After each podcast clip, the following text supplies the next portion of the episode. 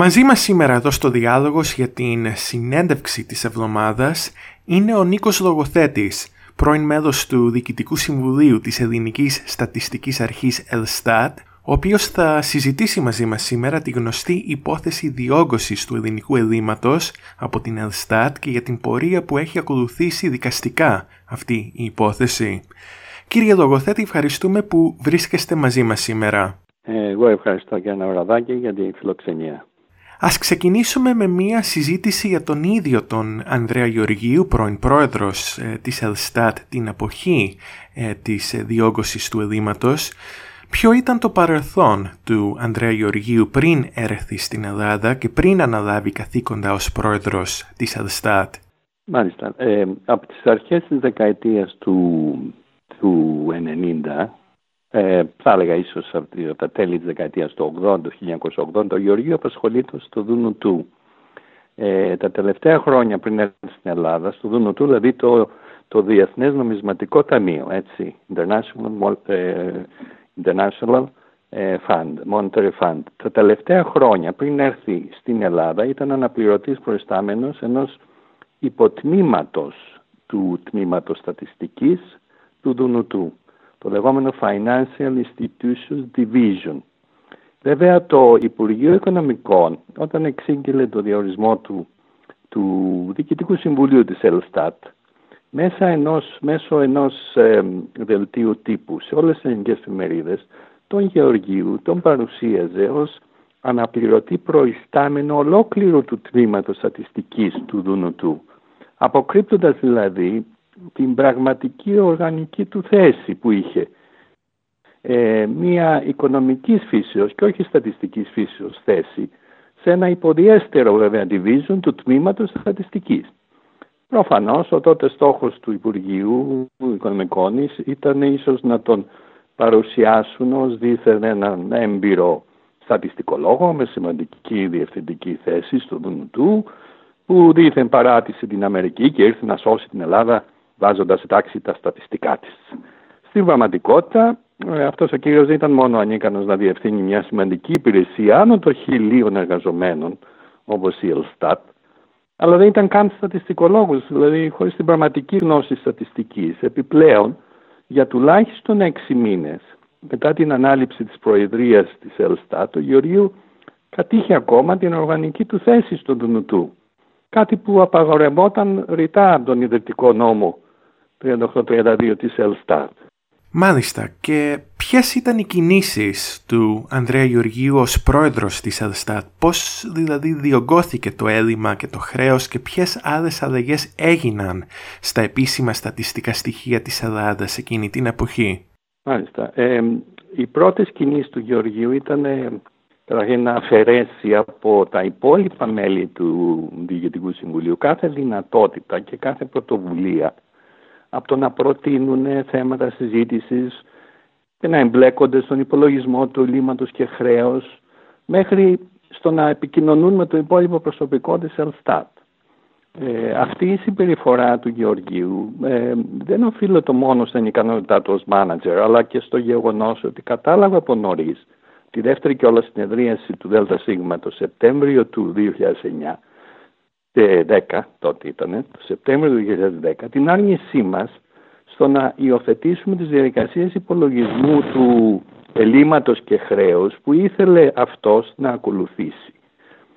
Και ήξερε πως τελικά δεν θα εγκρίναμε κατά πλειοψηφία το έλλειμμα που έπρεπε να δημοσιευθεί επισήμως πριν το τέλος του Οκτωβρίου του 2010. Ακολούθησε σύντομα η τελική φήμωση όλου του ΔΣ, μετά την τελευταία σύγκληση του ΔΣ στις αρχές Οκτωβρίου του 2010.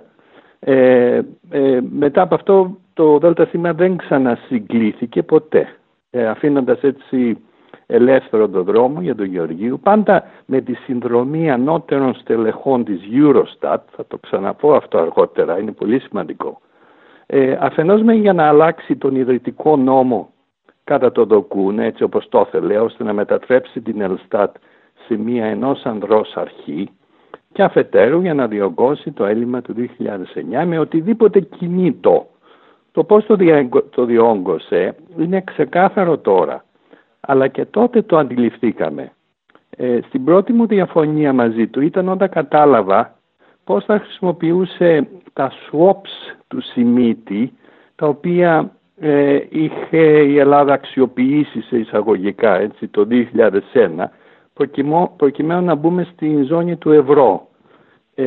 Επιτρέψτε μου κύριε Ναυραδάκη, παρενθετικά, να εξηγήσω σύντομα τι είναι αυτά τα swaps, καθώς υποδηλώνουν μια δραστηριότητα αντιπροσεπευτική των στατιστικών αλχημιών που γινόταν ανέκαθεν στη χώρα μας και συνεχίζονται να γίνονται κάθε φορά που οι θύνοντες της εκάστοτε κυβέρνησης έτσι, θέλουν να πετύχουν κάτι που αποσκοπεί είτε σε επικοινωνιακό ή οικονομικό όφελος δικό τους ή τρίτων. Λοιπόν, τα swaps είναι ένα είδος ομολόγου, ένα τραπεζικό παράγωγο ή απλά ένα, ας το πούμε, χρηματιστηριακό στοίχημα ανταλλαγής νομισμάτων. Πολλές χώρες οι άτομα που έχουν κάποιο δανειακό χρέος το κάνουν ακόμα και τώρα, μετατρέποντας το υπάρχον χρέος τους σε νομίσματα άλλων χωρών. Παραδείγματος χάρη στο ελβετικό φράγκο ή στο ιαπωνικό γιεν, ποντάροντας πως η αξία του συγκεκριμένου νομίσματος θα ανέβει. Και, τονίζω, στην λήξη του στοιχήματος αυτού, έχει έναρξη και λήξη αυτό το στοίχημα. Έτσι, στη λήξη θα κερδίσουν από τη διαφορά της αξίας των νομισμάτων. Αν ανέβει αυτό το νόμισμα, έτσι θα κερδίσουν. Κατά κάποιο τρόπο αυτό είναι που έγινε και τότε. Δηλαδή τι έγινε, ένα μεγάλο μέρος του χρέους της Ελλάδας μετατράπηκε σε γεν. Αλλά προσέξτε, σε μία τιμή που είχε το γεν το 1995, που ήταν υψηλότερη από αυτήν του 2001. Εδώ θέτω ένα μεγάλο ερωτηματικό και θαυμαστικό αν θέλετε, καθώς δεν ξέρω πόσο νόμιμο ήταν αυτό που έγινε, σχετικά δηλαδή με το τι θεωρήθηκε τότε ως τιμή βάσης του γεν για την ανταλλαγή. Αλλά έγινε. Και από την ενέργεια αυτή εμείς θεωρητικά κερδίζαμε εκείνη την εποχή 2,8 δισεκατομμύρια. Κάτι που ελάττωνε κατά κάποιο τρόπο θεωρητικά πάντα έτσι, το χρέος μας κατά αυτό το ποσό και συνεπώς και το τότε ετήσιο έλλειμμα. Μάλιστα τότε φάνηκε ότι το ετήσιο έλλειμμα είναι κάτω του 3%, ικανοποιώντας έτσι την απέτηση της συνθήκης του Μάαστριχτ για την είσοδό μας στο ευρώ. Έτσι, στη ζώνη του ευρώ. Μην ξεχνάτε όμως, και τονίζω πάλι, ότι αυτό ήταν ένα στοίχημα, ένα χρηματιστηριακό ομόλογο που είπαμε, ας το πούμε έτσι, με αρχή ισχύος και λήξη ισχύος. Και στη λήξη του, και η λήξη του ήταν σε 30 χρόνια. Και εκείνη την εποχή δεν υπήρχε κάποιος ευρωπαϊκός κανονισμός που να έλεγε ότι μπορείς αυτό το swap κάποια στιγμή, είτε αν χάνεις ή αν κερδίζεις, να το εξαργυρώσεις και να το εντάξεις έτσι πριν τη λήξη του στο χρέος σου, στο δημόσιο χρέος σου, ώστε το χρέος αυτό να ανέβει ή να κατέβει. Έρχεται όμως ο κύριος Ζαντέ Μάχερ, ο Γενικός Διευθυντής της Eurostat, επί εποχής Γεωργίου, και αποφασίζει μόνο για την Ελλάδα και μόνο για εκείνη την εποχή, και ενώ στο μεταξύ η αξία του γεν είχε καταρρεύσει, να εντάξει στο συνολικό χρέος της χώρας μας το χρέος που είχε δημιουργηθεί μέχρι τότε από εκείνη την πράξη του Σιμίτη του 2001, τη χρηματιστηριακή επαναλαμβάνω πράξη, ανεβάζοντας έτσι κατά συνέπεια το δημοσιονομικό μας χρέος κατά 21 δις. Τόσο είχε καταρρεύσει το γεν εκείνη την εποχή. Μιλάμε για το 2009. Έτσι βρεθήκαμε με ένα επιπρόσθετο δημοσιονομικό χρέος κατά 21 δισεκατομμυρίων ευρώ. Και μάλιστα το επιπλέον που έκανε ο Ζαντέ Μάχερ ήταν να δώσει εντολή στον Γεωργίου να διαιρέσει αυτό το ποσό δια 4 και να το εντάξει στα ελλείμματα της Ελλάδος 4 ετών, του 2009, του 8, του 7 και του 6. Έτσι βρεθήκαμε το 2009 με ένα επιπρόσθετο έλλειμμα κατά περίπου 5,5 δις. Τονίζω όμως και πάλι ότι τα swaps δεν έπρεπε να χρησιμοποιηθούν κάποια στιγμή πριν τη λήξη τους, για να διαμορφώσουν, ας πούμε, αρνητικά ή θετικά το δημοσιονομικό χρέος έτσι που είχαμε, πόσο μάλλον το ετήσιο έλλειμμα. Αλλά αυτό έγινε, χάρη στον Ζαντέ Μάχερ.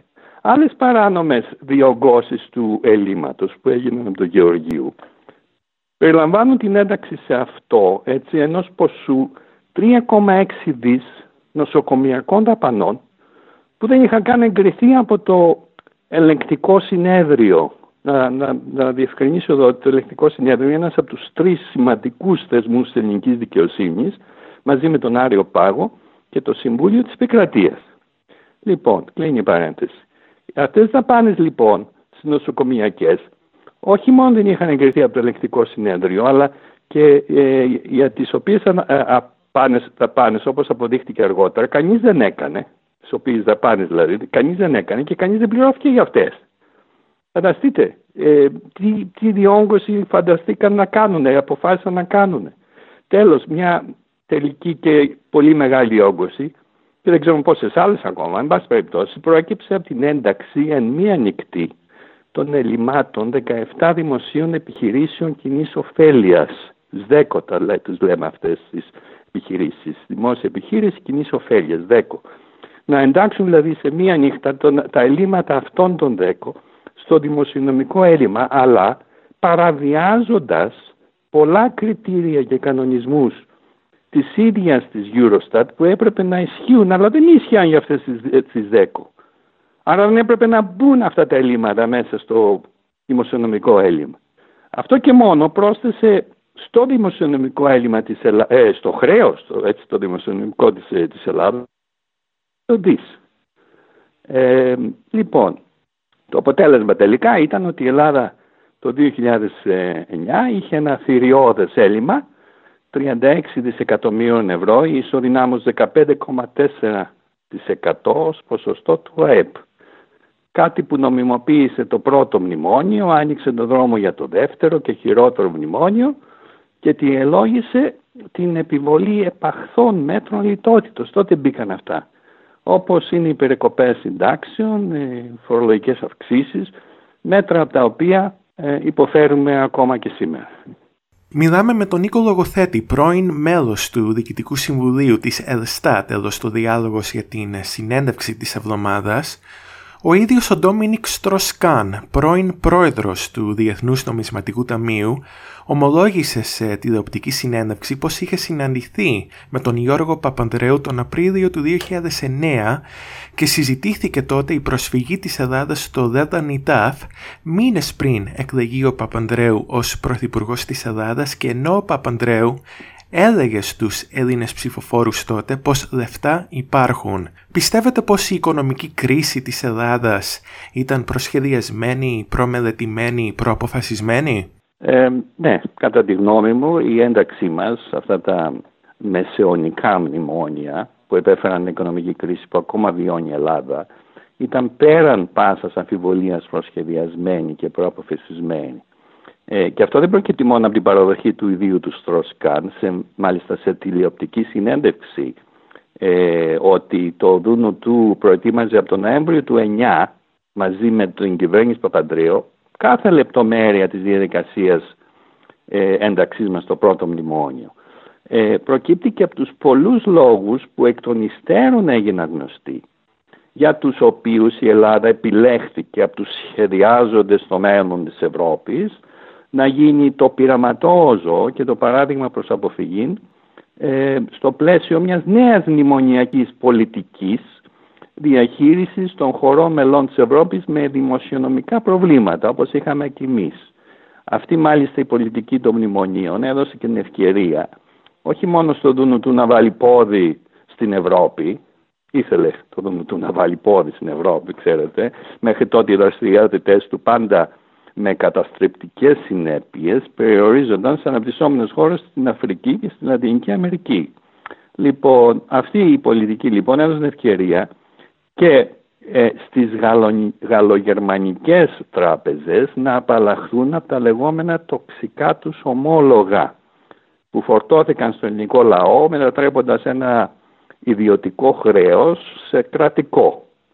Βέβαια, για να επιτευχθούν όλα αυτά έπρεπε να φυτέψουν τον κατάλληλο άνθρωπο στην Ελστάτ σε μια περίοδο που απαιτούνταν συγκεκριμένες στατιστικές προσαρμογές, εισαγωγικά, για να στηριχθεί η μνημονιακή λέλαπα. Έτσι. Και πού οδήγησε αυτό τελικά? Στην κατοχύρωση και χρονική επέκταση της ελληνικής κρατικής χρεοκοπίας. Αυτό έγινε δυστυχώς. Είμαστε στον αέρα με τον Νίκο Λογοθέτη, πρώην μέλος του Διοικητικού Συμβουλίου της Eurostat, εδώ στο διάλογος για την συνέντευξη της εβδομάδας. Από ό,τι καταλαβαίνω, ο Ανδρέας Γεωργίου πλέον δεν βρίσκεται στην Ελλάδα, ενώ εκκρεμούν διάφορες δικαστικές υποθέσεις και αποφάσεις εναντίον του. Πού βρίσκεται ο Ανδρέας Γεωργίου σήμερα και με τι ασχολείται? Ο Γεωργίου, είμαι σίγουρος ότι βρίσκεται αυτή τη στιγμή στην άνετη βίλα του, στο Maryland District της Αμερικής.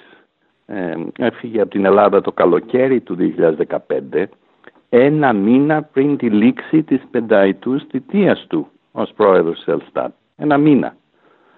Και όλος τυχαίως ήταν λίγο μετά την κλίση του από τη Βουλή των Ελλήνων για να καταθέσει στην εξεταστική που είχε αρχίσει εκείνη την εποχή στη Βουλή για τη διερεύνηση των αιτιών της ένταξής μας στα μνημόνια. Δεν ήρθε ποτέ να καταθέσει την εξεταστική, προσποιούμενος ότι ήταν στο νοσοκομείο με πνευμονία. Δεν ξέρω αν ακούσατε εσείς ποτέ, κύριε Νευραδάκη, κρούσμα πνευμονίας στο μέσον του ελληνικού καλοκαιριού, έτσι. Αλλά τέλος πάντων, αμέσως μετά το εξιτήριό του από το νοσοκομείο έφυγε για την Αμερική. Επαναλαμβάνω, ένα μήνα πριν τη λήξη της θητείας του και χωρίς να αιτηθεί ανανέωση αυτής της θητείας για άλλα 5 χρόνια. Προφανώς, έχοντας πλέον συνειδητοποιήσει ότι δεν θα μπορούσε να αποφύγει το επικείμενο δικαστικό ακροατήριο για τις ποινικές διώξεις που του είχαν απαγγελθεί. Αφενός μεν για παράβαση καθήκοντος, έτσι, breach of duty το λένε στα αγγλικά, παράβαση καθήκοντος, και αφετέρου για το κακούργημα της διόγκωσης των στοιχείων του λύματος. Υπάρχει κάτι στην νομική γλώσσα την ελληνική, αυτό που είπα τώρα, ισοδυναμεί με το λεγόμενο κακούργημα της ψευδούς βεβαίωσης εις βάρος του δημοσίου με την επιβαρυντική διάταξη του νόμου περί καταχραστών δημοσίου. Πολύ εντυπωσιακή έκφραση, είναι όμως μια κατηγορία που ουσιαστικά επιφέρει την ποινή της ισοβίου κάθριξης. Βρήκε ευκαιρία να φύγει βέβαια ο κ. Γεωργίου και υποθέτω ότι αυτή την εποχή ασχολείται με την προετοιμασία της υπεράσπισής του, εκ του μακρόθεν βέβαια, έτσι, μέσω υπομνημάτων που καταθέτουν οι δικηγόροι του στην Ελλάδα. Με αυτόν απόντα σε κάθε δίκη που λαμβάνει η χώρα. Μαζί μας είναι ο Νίκος Λογοθέτης, πρώην μέλος του Διοικητικού Συμβουλίου της Ελστάτ, εδώ στο διάλογο για την συνέντευξη της εβδομάδας. Κύριε Λογοθέτη, οι πρόσφατες καταδίκες του Ανδρέα Γεωργίου ποιες κατηγορίες αφορούσαν? Υπάρχουν 2 καταδίκες που προέκυψαν φέτος του Γεωργίου. Το Μάρτιο ο Γεωργίου στο ποινικό, όχι αστικό, στο ποινικό δικαστήριο καταρχάς καταδικάστηκε αμετάκλητα για συκοφαντική δυσφήμιση και του ασκήθηκε φυλάκιση 1 έτος με αναστολή 3 ετών. Το έγκλημα αυτό του Γεωργίου ήταν ότι σε ένα ενημερωτικό δελτίο της Ελστάτ ο Γεωργίου κατηγόρησε τον δόκτωρα Νικόλαο Στρόμπλο ότι είναι στατιστικός απατεώνας, προφανώς προσπαθώντας να εκτρέψει τις δικές του στατιστικές απάτες και αλχημίες στον Στρόμπλο. Δηλώνω εδώ ότι ο Δ. Στρόμπλος είναι ο πρώην διευθυντής του τμήματος εθνικών λογαριασμών της Ελστάτ, ο καθήλυνα αρμόδιος δηλαδή για τους υπολογισμούς του ελλείμματος και του χρέους της Ελστάτ, τον οποίον ο Γεωργίου αντικατέστησε παράνομα, έτσι, τον παρέτησε, με έναν από τους τώρα συγκατηγορούμενους του. Εν πάση περιπτώσει, γι' αυτόν τον λόγο ο Στρόμπλος τον άσκησε δίωξη τόσο στο ποινικό όσο και στο αστικό δικαστήριο. Τον άσκησε δίωξη για συκοφαντική δυσφήμιση. Εκτός βέβαια από την καταδίκη σε φυλάκιση 1 έτος από το ποινικό δικαστήριο, το αστικό δικαστήριο έβαλε πρόστιμο στο Γεωργίου και 10.000 ευρώ για ψευδή συκοφάντηση χαρακτήρα. Τώρα, η πιο πρόσφατη καταδίκη του αφορούσε μία από τις 3 κατηγορίες που εμπεριέχονται στην δίωξη εναντίον του για παράβαση καθήκοντος. Αν θυμάστε, έχω πει δύο πράγματα: παράβαση καθήκοντος, δίωξη για παράβαση καθήκοντος και δίωξη κακουργηματική για το κακούργημα της διόγκωσης των στοιχείων. Λοιπόν, για την παράβαση καθήκοντος υπήρχαν τρεις κατηγορίες. Η πρώτη κατηγορία σχετιζόταν με την επί μερικούς μήνες, από τον Ιούλιο στον Νοέμβριο του 2010, παράλληλη απασχόλησή του ως επικεφαλής της αρχής, αλλά και ως υπάλληλος ακόμα του ΝΟΤΟΥ, του Διεθνούς Νομισματικού Ταμείου. Μια διπλοθεσία που απαγορευόταν ρητά από τον ιδρυτικό νόμο 3832 της Ελστάτ. Η δεύτερη κατηγορία αφορούσε το γεγονός ότι δεν συγκαλούσε για έναν ολόκληρο χρόνο το ΔΣ της Ελστάτ, παραβιάζοντας κατάφορα τον νόμο, τον ιδρυτικό πάλι, που απαιτούσε σύγκληση τουλάχιστον μια φορά το μήνα. Ενώ η τρίτη κατηγορία, και η πιο σημαντική τονίζω, αφορούσε στο γεγονός ότι η απόφαση για την αποτίμηση των αθεωρημένων στοιχείων για το έλλειμμα του 2009 ελήφθη χωρίς την σύμφωνη γνώμη των υπόλοιπων μελών της διοίκησης, έτσι, της αρχής, τα οποία μέλη είχαν επιλεγεί και εγκριθεί για αυτόν τον σκοπό. Γι' αυτόν ακριβώς τον σκοπό, μετά από διάσκεψη των Προέδρων της Βουλής με πλειοψηφία 4/5. Αυτό αγνοήθηκε από τον Γεωργίου. Γι' αυτό όμως καταδικάστηκε. Δηλαδή η κατηγορία η οποία καταδικάστηκε στο πλαίσιο της παράβασης κατοίκοντος ήταν για την αποστολή των στοιχείων, διαβίβαση, έτσι, των στοιχείων του λύματος δίχως την έγκριση των υπολείπων μελών της διοίκησης, ως όφυλα από τον νόμο. Καταδικάστηκε γι' αυτό. Ο Γεωργίου έχει υποβάλει ένσταση στον Άριο Πάγο για αυτή την καταδίκη και περιμένουμε να δούμε τι θα πει ο Άριος Πάγος. Αλλά έχει καταδικαστεί. Αθωώθηκε όμως για την κατηγορία ότι δεν συγκαλούσε στη συνεδρίαση το ΔΣ της Ελστάτ, παρόλο που καταλαβαίνετε, αυτό διασυνδέεται άρρηκτα με την κατηγορία που καταδικάστηκε, έτσι, της μη σύγκλησης του ΔΣ για την έγκριση των στοιχείων, για την οποία καταδικάστηκε. Καταλήγουμε δηλαδή σε ένα οξύμορο σχήμα. Καταδικάζεται για το ότι δεν μας φώναξε για να εγκρίνουμε τα στοιχεία και αθώνεται για το ότι δεν μας φώναζε ως ΔΣ. Καταλάβατε. Εν πάση περιπτώσει. Επίσης απαλλάχτηκε και για την κατηγορία της διπλοθεσίας. Ότι ήταν δηλαδή υπάλληλος του δανειστή, έτσι, και του δανειζόμενου. Εν πάση περιπτώσει, κάτι το οποίο ήταν αδύνατον, αδιανόητο δηλαδή να γίνεται παγκοσμίως. Και όμως έγινε στη σημερινή Ελλάδα της κατοχής και υποδούλησης, όπου υποδούλωσης. Όπως ήταν φυσικό, ο κόσμος τότε που ήταν παρόν στην αίθουσα ενοχλήθηκε και διαμαρτυρήθηκε για αυτά τις δυο αθωώσεις, αλλά δέχτηκε με μεγάλη ανακούφιση ότι ο Πρόεδρος ανακοίνωσε ότι για την τρίτη κατηγορία καταδικάζεται στην ανωτέρω των ποιλών, παρακαλώ, φυλάκιση 2 ετών με τριετή αναστολή και χωρίς να του αναγνωριστεί κανένα ελαφρυντικό. Εγώ μαζί με την κυρία Γιωργαντά υποβάλαμε ένσταση εναντίον αυτών των δύο αθωωτικών αποφάσεων, έτσι, των άλλων δύο δηλαδή κατηγοριών, και απομένουμε και εμείς την απόφαση του Αρείου Πάγου για το αν θα ξαναγίνει δίκη για αυτές τις δύο κατηγορίες. Άρα οι δικαστικές αποφάσεις από αθώωσης για αυτές τις δύο δεν μπορούν ακόμα να θεωρηθούν αμετάκλητες. Περιμένουμε λοιπόν μήπως και ξαναγίνουν οι δίκες για αυτές τις δύο. Για το άλλο όμως το σημαντικό, έχει καταδικαστεί προς το παρόν, γιατί έκανε και αυτός ένσταση. Είναι αλήθεια ότι η πιο σημαντική κατηγορία, την οποία ήθελε απεγνωσμένα ο ίδιος να απαλλαγεί από αυτήν, ήταν για αυτήν που καταδικάστηκε. Ήταν αυτή που καταδικάστηκε, διότι το γεγονός ότι ο Γεωργίου διαβίβασε τα διογκωμένα στοιχεία του ελλείμματος χωρίς να συγκαλέσει το συνολικό όργανο, το συλλογικό όργανο, έτσι, της Ελστάτ, για να δώσει την έγκρισή του, δεν αποδεικνύει μόνο την ενοχή του για τη δεύτερη κατηγορία της μη κανονικής σύγκλησης του ΔΣ. Υπονοεί επίσης και δόλο, καθώς ήξερε ότι το διογκωμένο με τις αλχημίες του έλλειμμα δεν θα γινόταν ποτέ αποδεκτό από την πλειοψηφία των μελών του ΔΣ και η διαφωνία αυτή θα αποκάλυπτε αργά ή γρήγορα και δημοσίως τις αλχημίες που χρησιμοποιήθηκαν. Και χρησιμοποιήθηκαν αλχημίες με τη συνδρομή της ίδιας της Eurostat, έτσι. Και έτσι αυτό δεν μπορούσε να το αποδεχτεί ότι θα γινόταν, και ως αποτέλεσμα, γιατί ως αποτέλεσμα θα είχε την αποτυχία του όποιου δόλιου σχεδίου για την νομιμοποίηση του πρώτου μνημονίου και την επιβολή των επαχθών μέτρων λιτότητος. Δεν ξέρω αν θέλετε κάτι άλλο. Αυτές είναι οι καταδίκες αυτή τη στιγμή που έχει για κατηγορίες οι οποίες δεν είναι οι μόνες. Έχουμε και την κατηγορία βέβαια για το κακούργημα, για το οποίο περιμένουμε τώρα την μεγάλη δίκη, η οποία μπορεί και να, σε περίπτωση καταδίκης του, να επιφέρει την ποινή της σοβιοκάθαρξης. Μιλάμε με τον Νίκο Λογοθέτη, πρώην μέλος του Διοικητικού Συμβουλίου της Eurostat, εδώ στο διάλογος για την συνέντευξη της εβδομάδας.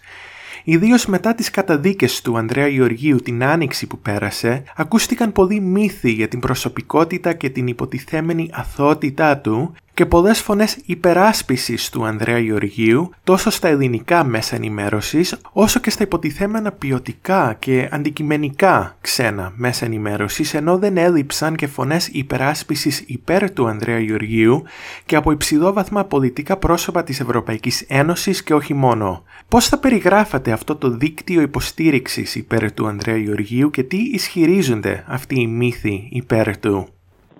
Ναι, ευχαριστώ για αυτήν την ερώτηση, γιατί πραγματικά μιλάμε για μύθους. Πράγματι ακούστηκαν και συνεχίζουν να ακούγονται διάφορες καταρχάς παραπλανητικές δηλώσεις υπέρ του Γεωργίου, προσπαθώντας να τον αγιοποιήσουν, να τον εξυψώσουν ως προσωπικότητα και ως έντιμο επιστήμονα, με στόχο να αιτιολογήσουν όλα όσα παράνομα έκανε αυτός ως πρόεδρος της Eurostat. Όλα αυτά που δηλώνονται είναι μύθοι πραγματικά που κυκλοφορούν, και ελπίζω να έχετε λίγο υπομονή να σας τα εξηγήσω για ποιους μύθους μιλώ λίγο τώρα αμέσως.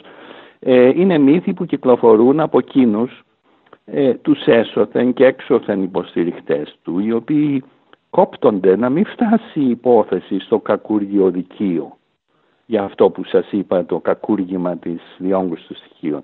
Αυτό όμως αποδεικνύει και τη δική τους ενοχή στο θέμα αυτό.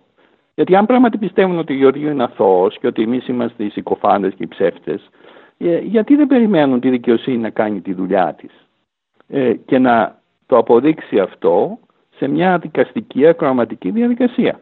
Μάλιστα θα περίμενα τον ίδιο τον Γεωργίου να επιθυμεί πρώτος από όλους αυτή την ευκαιρία για να εξηλαιωθεί. Αυτή όμως η λυσώδης προσπάθεια όλων των υποστηρικτών του να μην φτάσει η υπόθεση σε δίκη φανερώνει τον πανικό τους, διότι ξέρουν πολύ καλά ότι στην επικείμενη δικαστική διαδικασία θα αναδειχθούν όλα εκείνα τα τεκμήρια που έχουν ήδη αποκαλυφθεί και που αποδεικνύονται στην Ελλάδα συντελέστηκε η μεγαλύτερη εθνική προδοσία από την εποχή του εφιάλτη των Θερμοπυλών, με συμμετοχή και αυτών των ιδίων στην προδοσία αυτή. Και ο ένοχος πυρήνας αυτού του δικτύου υποστήριξης, όπως το λέτε, περιλαμβάνει πρωτίστως τη Eurostat, τα ανώτερα στελέχη της οποίας συμβούλευαν τον Γεωργίου στο πώς να διαγκώσει το έλλειμμα του 9 και στο πώς να αλλάξει τον ιδρυτικό στατιστικό νόμο της Eurostat, ώστε να αξιοδετερωθεί το υπόλοιπο από το συλλογικό όργανο, το ΔΣ δηλαδή της Eurostat.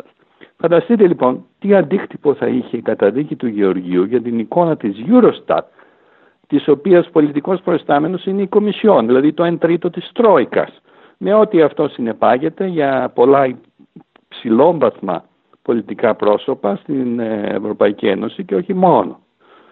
Καταλαβαίνετε λοιπόν γιατί συνεχίζουν όλοι αυτοί οι θύνοντες της Eurostat και της ιδείας της Ευρωπαϊκής Ένωσης να χτίζουν τείχο προστασίας και εξηλαίωσης του Γεωργίου, με την ελπίδα ότι η εκτελεστική και η δικαστική εξουσία της Ελλάδος θα πιστέψουν όλους αυτούς τους μύθους που προωθούν, κυριότεροι των οποίων είναι οι εξής. Πρώτος μύθος. Τι λένε. Τα τελευταία χρόνια ο Γεωργίου αθώθηκε πολλές φορές, αλλά οι διώξεις εναντίον τους συνεχίζονται. Αυτό λένε. Οι υποστηριχτές του Γεωργίου λένε και ξαναλένε πως αθώθηκε ο Γεωργίου, ενώ αυτό δεν είναι αλήθεια. Η αθώωση μπορεί να προκύψει μόνο μετά από αμετάκλητη δικαστική απόφαση στο πλαίσιο μιας ακροματικής διαδικασίας, μιας δίκης δηλαδή, ή μόνο μετά από κάποιο απαλλακτικό βούλευμα που γίνεται αμετάκλητα αποδεκτό από τον Άριο Πάγο. Μέχρι τώρα όλα τα απαλλακτικά βουλεύματα που προέκυψαν για τον Γεωργίο, προέκυψαν 2 ή 3, αναιρέθηκαν από τον Άριο Πάγο, ενώ ο ίδιος δεν αθωώθηκε πουθενά μετάκλητα σε καμιά δίκη, σε καμία. Αντιθέτως, έχει στο ενεργητικό του μια μετάκλητη καταδίκη για συκοφαντική δεσφήμιση, που σας είπα προηγουμένως, και μια καταδίκη για μία από τις 3 κατηγορίες για παράβαση καθήκοντος, για την οποία αναμένουμε την απόφαση του Αρείου Πάγου για το αν θα καταλήξει αμετάκλητη. Για τις 2 κατηγορίες της παράβασης καθήκοντος που αθώθηκε, όπως είπα ήδη, έχουμε υποβάλει ένσταση και συνεπώς δεν μπορούν ακόμα αυτές να θεωρηθούν αμετάκλητες ως αθώωση. Δεν είναι λοιπόν παράξενο που οι διώξεις εναντίον του συνεχίζονται. Έτσι. Δεύτερος μύθος. Ο Γεωργίου ανέλαβε την προεδρία της Ελστάτ μετά το πρώτο μνημόνιο. Δεν μπορεί λοιπόν να θεωρείται ως ο υπέτειος του μνημονίου και της οικονομικής κρίσης που ακολούθησε. Αυτό λένε συνεχώς. Πράγματι, όταν ο Γεωργίου ανέλαβε δράση στην Ελστάτ, είχαμε ήδη ενταχθεί στο πρώτο μνημόνιο. Αν θυμάστε, η είσοδος στο πρώτο μνημόνιο και στη Δανειακή Σύμβαση τη σχετική αναγγέλθηκε από τον Παπανδρέου με την ομιλία του στο Καστελόριζο. Αν θυμάστε, ανοίξτε το, ακούστε το αν θέλετε. Κυκλοφορεί ακόμα. Η πρώτη του φράση είναι «Χθες δημοσιεύτηκαν τα πραγματικά στοιχεία του ελλείμματος του 2009». Αυτό λέει ο Παπανδρέου, σε πρώτη φάση. Δηλαδή η αιτιολογία που προσέφερε ο Παπανδρέου για να μπούμε στο μνημόνιο ήταν δήθεν το υψηλό επίπεδο του ελλείμματος του 9, το οποίο τότε το έθετε ο ίδιος στο 13,6%. Αλλά αυτό δεν ήταν το πραγματικό. Δεν έπρεπε να πει τα πραγματικά στοιχεία δημοσιεύθηκαν. Ήταν μια πρόβλεψη που γίνεται τον Απρίλιο κάθε χρόνο, όπως γίνεται και τον Οκτώβριο κάθε χρόνο, για το έλλειμμα της προηγούμενης χρονιάς. Έτσι. Άρα αυτό δεν είχε κανένα δικαίωμα να βασίσει, δηλαδή, ο Παπανδρέου μια τέτοια σημαντική απόφαση που θα επηρέαζε τόσο πολύ τους Έλληνες πολίτες σε μια πρόβλεψη στοιχείων που δεν είχαν καν εγκριθεί από το Ελεγκτικό Συνέδριο. Το Ελεγκτικό Συνέδριο πρέπει να τα εγκρίνει και αυτά. Είναι θέμα οικονομικής φύσεως και δεν μπορείς να βασίζεις μια τέτοια απόφαση σε μια δικιά σου πρόβλεψη που δεν μπορεί να θεωρηθεί ότι είναι και πραγματική ακόμα. Έτσι, το πραγματικό έλλειμμα εμείς θα το υπολογίζαμε. Ως Ελστάτ, ως Δέλτα Σίγμα θα το εγκρίναμε και θα το δημοσιεύαμε εμείς ως συλλογικό όργανο της Ελστάτ τον Οκτώβριο του 2010. Τότε δημοσιεύεται το πραγματικό έλλειμμα της προηγούμενης χρονιάς σε μια χώρα. Εντάξει. Το 2010 λοιπόν εμείς ως συλλογικό όργανο της Ελστάτ θα εγκρίναμε και θα δημοσιεύαμε τότε το πραγματικό έλλειμμα του 2009. Αν μάλιστα το βρίσκαμε λιγότερο από 10%, υπενθυμίζω τώρα το είπα ότι ο Παπανδρέου το ανέφερε ως 13,6%. Λοιπόν, αν το βρίσκαμε λιγότερο από 10%, θα μπορούσαμε να καταγγείλουμε το πρώτο μνημόνιο και να απαλλαχθούμε από αυτό. Και φυσικά και δεν θα ακολουθούσαν και τα υπόλοιπα μνημόνια. Διότι είχαμε ενταχθεί θεωρητικά σε αυτό στη βάση ψευδών στοιχείων. Αυτό θα αποδεικνυόταν. Κάτι τέτοιο όμως προφανώς δεν θα συνέφερε τους σχεδιαστές των μνημονίων και έτσι έπρεπε οπωσδήποτε να επιλεχθεί το κατάλληλο άτομο που με συγκεκριμένες στατιστικές προσαρμογές στο όποιο έλλειμμα του 9 θα επιβεβαίωνε το έλλειμμα που προβλέφθηκε από τον Παπανδρέου τον Απρίλιο του 10, ώστε να αιτιολογηθεί πλήρως η είσοδός μας στο πρώτο μνημόνιο. Και για να μην υπάρχει όμως ο οποιοσδήποτε αντίλογος που θα έφερνε σε κίνδυνο το σχέδιο αυτό, αποφάσισαν την εξειδωτέρωση όχι μόνο των αντιδρόντων στο ΔΣ, αλλά και ολόκληρου του ΔΣ της Ελστάτ. Ως αποτέλεσμα όλων αυτών των παράνομων ενεργειών, νομιμοποιήθηκε το πρώτο μνημόνιο, άνοιξε η πόρτα για το δεύτερο και χειρότερο μνημόνιο και για τα υπόλοιπα μνημόνια που ακολούθησαν, έτσι, και μπήκαν τα επαχθή μέτρα λιτότητος. Τότε μπήκαν πρώτα, που συνεχίζονται μέχρι τώρα. Έτσι. Εν κατακλείδη λοιπόν, είναι ίσως λάθος να λέμε ότι στο Γεωργείο οφείλεται το πρώτο μνημόνιο. Είναι σωστότερο να λέμε ότι στο Γεωργείο οφείλονται όλα τα μνημόνια και τα σχετικά μεσαιωνικά μέτρα λιτότητας που έχουμε όλα αυτά τα χρόνια. Τρίτος μύθος. Εφόσον η Eurostat έχει εγκρίνει τις πρακτικές και τα στοιχεία του Γεωργίου, αυτά πρέπει να είναι σωστά. Άλλος μύθος κι αυτός. να είναι δυνατόν ποτέ να μην ενέκρινε η Eurostat τα στατιστικά στοιχεία που διαβίβασε ο Γεωργίου και τις μεθόδους διοίκησης που εφήρμοζε, αφού ήταν ο ίδιος ο Ζαντέ Μάχερ, ο Γενικός Διευθυντής της Eurostat, που έδινε τις εντολές του Γεωργίου ως προς τι στοιχεία να προσθέσεις στο έλλειμμα. Έχει παραδείγματος χάρη αποκαλυφθεί αλληλογραφία ως προς τι να προσθέσει στα ελλείμματα 4 ετών μέχρι το 2009, έτσι, το χρέος που είχε προκύψει μέχρι τότε από τα swaps του Σιμίτη, όπως σας είχα πει, και πριν τη λήξη τους, όπως εξηγήσαμε προηγουμένως, χωρίς να υπάρχει ευρωπαϊκός κανονισμός που να το επέτρεπε αυτό. Επιπλέον, ήταν ο μόνιμος εκπρόσωπος της Eurostat στην Ελστάτ, ο Σνόρανσον, ο οποίος με τη συνδρομή του νομικού συμβούλου της Eurostat, κάποιον Σάμελσον, συμβούλεψε τον Γεωργίου για το πώς να αλλάξει τον ιδρυτικό νόμο της Ελστάτ, ώστε να μετατραπεί η Ελστάτ σε ενός ανδρός αρχή. Δεν είναι λοιπόν παράξενο που η Eurostat ενέκρινε τις πρακτικές και τα στοιχεία του Γεωργίου, αλλά αυτό δεν σημαίνει ότι ήταν σωστά. Και ξέρουμε γιατί τα ενέκρινε λοιπόν. Και τέταρτος, με ένα τελευταίο μύθο θα σας αναφέρω, λένε όλοι αυτοί, ο Γεωργίου εφήρμοσε όλους τους ευρωπαϊκούς κανονισμούς. Αντιθέτως, οι περισσότεροι ευρωπαϊκοί κανονισμοί και τα κριτήρια της ιδίας της Eurostat για τον υπολογισμό του ελλείμματος και του χρέους παραβιάστηκαν από τον Γεωργίου αλλά και τους συμβούλους του από τη Eurostat, και αυτό έχει τεκμηριωθεί πέραν πάσης αμφιβολίας. Έτσι. Έχει εκτεκμηριωθεί από επιστήμονες της Elstat που μας βοηθούν σε αυτό το θέμα. Έχουν παραβιαστεί αυτά τα κριτήρια.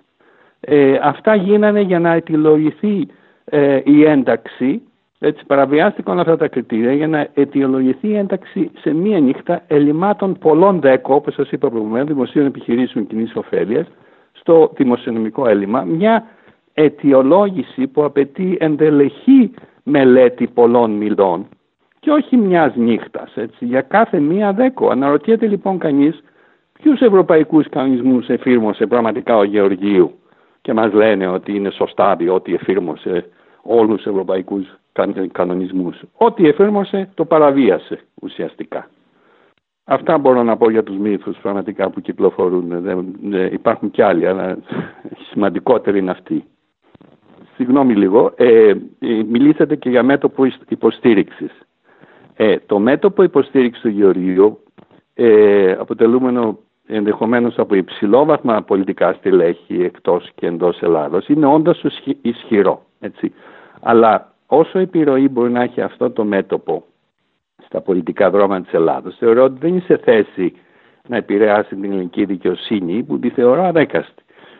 Το γεγονός ότι η υπόθεση έχει φτάσει μέχρι τον Άριο Πάγο, ο οποίος έχει μέχρι τώρα δικαιώσει πολλές από τις εστάσεις μας, μας δίνει ελπίδες ότι τελικά μπορεί να αντιμετωπιστεί επιτυχώς αυτό το καθεστωτικό δίκτυο εξουσίας, όπως το λέτε. Τελικά η δικαιοσύνη, ίσως ο μοναδικός αδιάφθορος θεσμός στη χώρα μας, φαίνεται να έχει επομιστεί το βάρος του θέματος, αλλά πιστεύω ότι θα αποδείξει την αλήθεια, όσο και αν προσπαθούν κάποιοι να επιβάλλουν το κατά 2-8 για τους προδότες.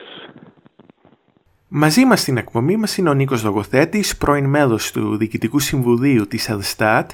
Και κύριε Λογοθέτη, βλέπουμε λοιπόν πως υπάρχει ισχυρό μέτωπο υποστήριξης υπέρ του Ανδρέα Γεωργίου, ένα μέτωπο υποστήριξης από ισχυρά κέντρα αποφάσεων που έχουν άμεση επιρροή στα πολιτικά δρόμενα της Ελλάδας. Πώς μπορεί να αντιμετωπιστεί αυτό το δίκτυο εξουσίας, όχι μόνο στο θέμα της Ελστάτ και του Ανδρέα Γεωργίου, αλλά γενικότερα στην προσπάθεια απελευθέρωσης της χώρας από το καθεστώς μνημονιακών πολιτικών και λιτότητας? Νομίζω ότι έχω εκφράσει την γνώμη μου ότι η μόνη περίπτωση που πρέπει να ελπίζουμε για να τελειώσει αυτός ο μεσαίωνας των μνημονίων και οι πολιτικές λιτότητες είναι να καταδικαστεί ο Γεωργίου. Αν καταδικαστεί ο Γεωργίου, πολλά θα προκύψουν ως ως ενοχές για αυτούς που τα προκάλεσαν και ως το τι πρέπει να γίνει στο μέλλον. Αυτό που πραγματικά μπορεί να γίνει στο μέλλον είναι να εξετάσουμε κάτι το οποίο ο κύριος Πεπόννης, ο ανέκαστος οικονομικός εγγελέας στο παρελθόν, είχε εντάξει μέσα στην έκθεσή του για τη δίωξη του Γεωργίου, ζητώντας να ερευνηθούν ενδεχομένες ηθικές αυτουργίες. Δηλαδή είναι σαν να λέγει ότι κοιτάξτε να δείτε, ψάξτε να βρείτε, ερευνήστε ποιοι βάλανε το Γεωργίο, ο οποίος ήταν ένα φερέφωνο, ένα πιόνι κάποιων ανθρώπων που είχαν αυτά τα σχέδια. Άρα ο μόνος τρόπος να απαλλαχθούμε, όπως ζητήσατε και εσείς, από αυτές τις μνημονιακές πολιτικές και τα μέτρα λιτότητας, είναι μέσω της δικαιοσύνης, να καταδικαστεί καταρχάς ο Γεωργίου, να γίνει φανερό ποιοι ήταν αυτοί που σχεδιάσανε μέσω κάποιων κέντρων εξουσίας την ένταξή μας σε αυτά τα μνημόνια, ώστε να γίνουμε παράδειγμα προς αποφυγή, θα έλεγα, για τις άλλες χώρες, και να μπορέσουμε μετά να τους στείλουμε και αυτούς στη δικαιοσύνη για να μας εξηγήσουν τουλάχιστον για ποιο λόγο το κάναν αυτό. Και πάλι είναι η δικαιοσύνη στην οποία βασιζόμαστε για να φτάσουμε σε αυτόν τον στόχο. Δεν υπάρχει τίποτα άλλο. Αλλά οι θύνοντες, οι ηθικοί αυτούργοι αυτής της προδοσίας πρέπει κάποτε να φανούν, και είναι ο μόνος τρόπος για να μπορέσουμε να απελευθερωθούμε από αυτό το καθεστώς, έτσι, της μνημονικής πολιτικής και της λιτότητας. Είμαστε στον αέρα με τον Νίκο Λογοθέτη, πρώην μέλος του Διοικητικού Συμβουλίου της Ελστάτ, εδώ στο Διάλογος για την συνέντευξη της εβδομάδας. Ποιες είναι οι επόμενες δικαστικές υποθέσεις που θα ακολουθήσουν όσον αφορά την υπόθεση Ελστάτ και Ανδρέα Γεωργίου, και τι αναμένετε εσείς από τις δικαστικές αποφάσεις που θα ακολουθήσουν? Έχουμε κάνει, όπως είπα, ένσταση εναντίον των δύο αθωωτικών αποφάσεων σχετικά με την παράβαση καθήκοντος. Ελπίζουμε να αποφασιστεί από τον Άριο Πάγο η επανάληψη της δίκης για αυτές τις δύο σχετικές κατηγορίες, δηλαδή τη διπλοθεσία του Γεωργίου και τη μη σύγκληση του ΔΣ, γιατί είναι τελείως φανερό ότι τουλάχιστον για τη μη σύγκληση αυτό διασυνδέεται άμεσα με την καταδικαστική απόφαση για την τρίτη κατηγορία. Η σημαντικότερη βέβαια δικαστική υπόθεση που περιμένουμε είναι αυτή για το κακούργημα της διώκησης των στοιχείων του ελλείμματος. Αν αυτή η υπόθεση φτάσει στο ακροατήριο, αναμένουμε τη σίγουρη καταδίκη του Γεωργίου, καθώς τα τεκμήρια που έχουμε εναντίον του είναι αδιάψευστα, έτσι, αδιάσυστα θα έλεγα. Αυτό το γνωρίζουν και οι έσωθεν και οι έξωθεν υποστηριχτές του Γεωργίου, και γι' αυτό πιέζουν όσο μπορούν για να μην φτάσει η υπόθεση σε δίκη. Αλλά ελπίζουμε να φτάσει. Μιλάμε με τον Νίκο Λογοθέτη, πρώην μέλος του Διοικητικού Συμβουλίου της Ελστάτ, εδώ στο Διάλογος για την συνέντευξη της εβδομάδας. Με ποιο τρόπο πιστεύετε πως οι τελικές αποφάσεις που θα ληφθούν από την ελληνική δικαιοσύνη θα επηρεάσουν το μέλλον της Ελλάδας και του ελληνικού λαού, ιδίως σε σχέση με το μνημονιακό καθεστώς, το δυσβάσταχτο και μη βιώσιμο δημόσιο χρέος και τις πολιτικές λιτότητας και ιδιωτικοποιήσεων που συνεχίζονται να εφαρμόζονται από την τωρινή κυβέρνηση? Συμφωνώ μαζί σας ότι το ελληνικό δημόσιο χρέος δεν είναι βιώσιμο. Ακόμα και αν βγούμε κάποτε από τα μνημόνια, το λένε και το ξαναλένε για του χρόνου, τον Αύγουστο, αλλά τέλος πάντων, ακόμα και αν βγούμε κάποτε, θα συνεχίσουμε να είμαστε υπό επιτήρηση από την Ευρωπαϊκή Ένωση μέχρι να αποπληρώσουμε το 75% του χρέους μας. Κάτι αδύνατο να γίνει για τα επόμενα 60 χρόνια. Αν όμως, όπως ελπίζουμε, υπάρξει αμετάκλητη καταδίκη του Γεωργίου για την κακουργηματική πράξη της διόγκωσης των στοιχείων, αυτό θα αποδείξει ότι μπήκαμε σε όλη αυτή την περιπέτεια των μεσαιωνικών μνημονίων με ψευδή στοιχεία, κάτι που δίνει την Ελλάδα το δικαίωμα να απαιτήσουμε αποζημίωση από την Ευρωπαϊκή Ένωση για τη ζημία που υπέστημεν στα χρόνια της οικονομικής κρίσης. Το άρθρο 340 της Συνθήκης Λειτουργίας της Ευρωπαϊκής Ένωσης μας δίνει αυτό το δικαίωμα ως ισότιμο κράτος μέλος. Και έχουμε εκτιμήσει την οικονομική ζημία από τη στιγμή που πάτε στο πόδι του στην Ελλάδα Γεωργίου, ένα κόστος που ενδεχομένως να ξεπερνά τα 210 δισεκατομμύρια ευρώ. Αν φανταστείτε ότι το όλο χρέος μας ανέρχεται στα 330 δισεκατομμύρια, καταλαβαίνετε τι όφελος θα έχει μια αποζημίωση 210 δισεκατομμυρίων ευρώ.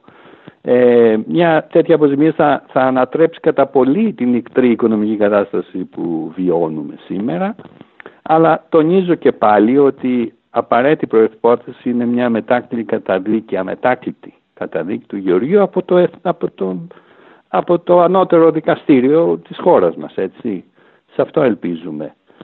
Σχετικά με το κακούργημα της διόγκωσης των στοιχείων. Δεν ξέρω πότε και αν αυτό θα γίνει κάποτε, έτσι, και πόσες μάχες πρέπει να δώσουμε ακόμα για να το επιτύχουμε. Κάποιοι μας λένε ότι εντάξει, κάποιοι μας λένε δεν έχει νόημα να συνεχίσουμε να αγωνιζόμαστε, αφού φαίνεται ότι με τέτοιο μέτωπο υποστήριξης του Γεωργίου από τέτοια ισχυρά κέντρα αποφάσεων η μάχη έχει ήδη κριθεί. Απαντάμε ότι αν σταματήσουμε να αγωνιζόμαστε απλά δεν θα υπάρχει άλλη μάχη. Και ας μην ξεχνάμε τι είπε κάποτε ο Μπρέχτ. Αν συνεχίζεις να προσπαθείς για κάτι, μπορεί και να αποτύχεις. Αν σταματήσεις να προσπαθείς, έχεις ήδη αποτύχει. Κλείνοντας, αυτές οι στατιστικές αλχημίες, όπως αυτά που είδαμε στην υπόθεση του Ανδρέα Γεωργίου, συνεχίζονται και σήμερα και με τα στατιστικά στοιχεία που παρουσιάζονται πλέον από την ελληνική κυβέρνηση σχετικά με την οικονομία που φέρεται να έχει επιστρέψει στην ανάπτυξη κτλ. Και ένα βραδάκι. Καταρχάς δεν μπορώ να ξέρω, γιατί δεν είμαι πλέον στην Eurostat και δεν επικοινωνώ με την καινούργια διοίκηση. Αλλά ανέκαθεν πίστευα ότι τα στατιστικά στοιχεία ήταν πάντα πολύ εύκολο να τα διαχειριστεί η εκάστοτε κυβέρνηση κατά το δοκούν, δηλαδή για τους δικούς τους σκοπούς. Δεν υπήρξε στο παρελθόν δεν υπήρξαν πολλές έτσι, αποδείξεις για το αντίθετο. Είδαμε την αλχημία που έγινε με τα swaps τους Σιμίτη για να μπούμε στο ευρώ, που καλύτερα να μην μπαίναμε. Είδαμε όλη αυτή την κρίση από πού προκλήθηκε, από το απλό και μόνο, αλλά μόνο επιστημονικό δείκτη του ελλείμματος, βάσει του οποίου χάσαμε την οικονομική μας αξιοπιστία και έγινε αδύνατο να δανειζόμαστε στις ανοιχτές αγορές για τις δανειακές μας ανάγκες. Αυτό και μόνο το ταλέπορο δείκτη του ελλείμματος, που είναι καθαρά στατιστικό αλλά επιστημονικός δείκτης και επιστημονικός τρόπος αποδείχτηκε για να μπούμε στα μνημόνια. Και καταλαβαίνετε πώς μπορούν οι εκάστοτε κυβερνήσεις να διαχειριστούν τα στατιστικά για το όπως τους συμφέρει. Δεν μπορώ εγώ αυτή τη στιγμή να διαβεβαιώσω ότι δεν χρησιμοποιούνται και πάλι για κάποιους σκοπούς, είτε για εντυπωσιασμό είτε για κάποιους άλλους στόχους που δεν ξέρω. Απ' την άλλη δεν μπορώ να πω ότι γίνεται κάποια αλχημία και πάλι. Δηλαδή είτε έτσι είτε αλλιώς αυτό θα αποδειχτεί αργά ή γρήγορα και συνήθως όλη η αλήθεια βγαίνει στο φως αργά ή γρήγορα. Μερικές φορές πολύ αργά, αλλά πάντα βγαίνει και ελπίζουμε ότι πάντα θα βγει και αυτή η περίπτωση για την τρέχουσα κατάσταση αργότερα, όταν ίσως αλλάξει η κυβέρνηση.